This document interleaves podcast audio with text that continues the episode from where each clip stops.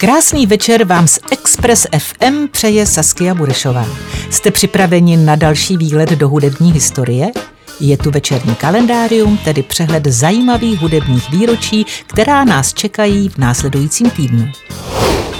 Třeba dnes je to 57 let, co David Bowie vydal své deváté studiové album Young Americans. Bowie se na něm odklonil od glam rocku a ukázal, že zvládá i soul nebo R&B.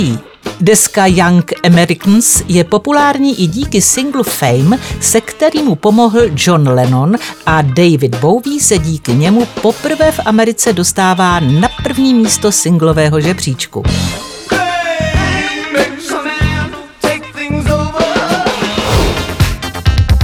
Ve stejný den, ale o 8 let později, tedy 7. března 1983, vydává britská skupina New Order 12-palcový vinyl se singlem Blue Monday. Tenhle single se následně stal nejrychleji prodávajícím 12-palcovým vinylem v historii hudby. Jo, to byly časy. Koupili jste si vinyl a na něm jen jedna písnička. Zítra 8. března to bude 49 let, co měl Paul McCartney problémy se zákonem.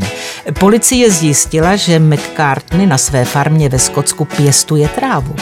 Na což jim slavný Brouk řekl, že jen od některých fanoušků dostal semínka, která zasadil, aniž by tušil, co vlastně pěstuje.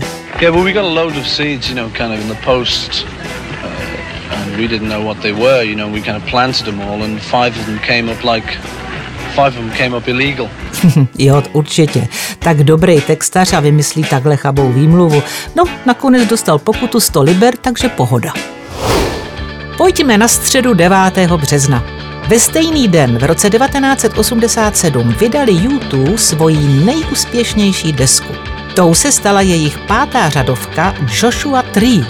Na albu najdete hity jako Where the Streets Have No Name nebo Widow Without You. Deska Joshua Tree se stala nejrychleji prodávanou deskou v britské historii a vystoupala na první místo ve 20 zemích světa.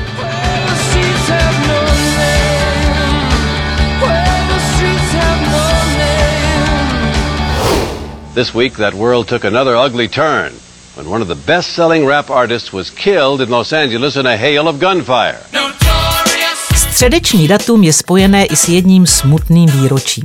Bude to přesně 25 let, co byl zabit rapper Notorious B.I.G. Ten byl postřelen v Los Angeles a následně umírá při převozu do nemocnice. Jeho smrt je přisuzována tehdejší válce mezi východním a západním pobřežím. Pár měsíců předtím byl totiž zabit hlavní představitel West Coast rapu Tupac Shakur a střelba na Notoriuse B.I.G. měla být odplatou. Biggie mu bylo pouhých 24 let. Zajímavé je, že ve stejný den, ale o rok později, v roce 1998, se v repu zrodila hvězda nová. Dr. Dre pro svůj label podepsal v té době neznámého rapera jménem Eminem. Ne nadarmo se říká, že když něco končí, tak něco nového začíná. Ve čtvrtek 10. března bude své 35. narozeniny slavit zpěvačka Emily Sande, tak si na ní nezapomeňte dát drink. Od roku 2015 tenhle den možná slaví i rodina Marvina Gaye. 8. března před sedmi lety jeho pozůstalí vyhráli soudní spor s Farrellem Williamsem a Robinem Thickem. Pozůstalí Marvina Gaye je žalovali za vykradení jedné z jeho písní a vyhráli rekordních 7,3 milionů dolarů. To už je lepší než Vánoce pátek 11. března si puste něco od Beatles. Bude to 25 let, co se Paul McCartney stal rytířem. V roce 1997 ho do rytířského stavu pasovala britská královna Alžběta II. V sobotu tu budeme mít hned dva oslavence.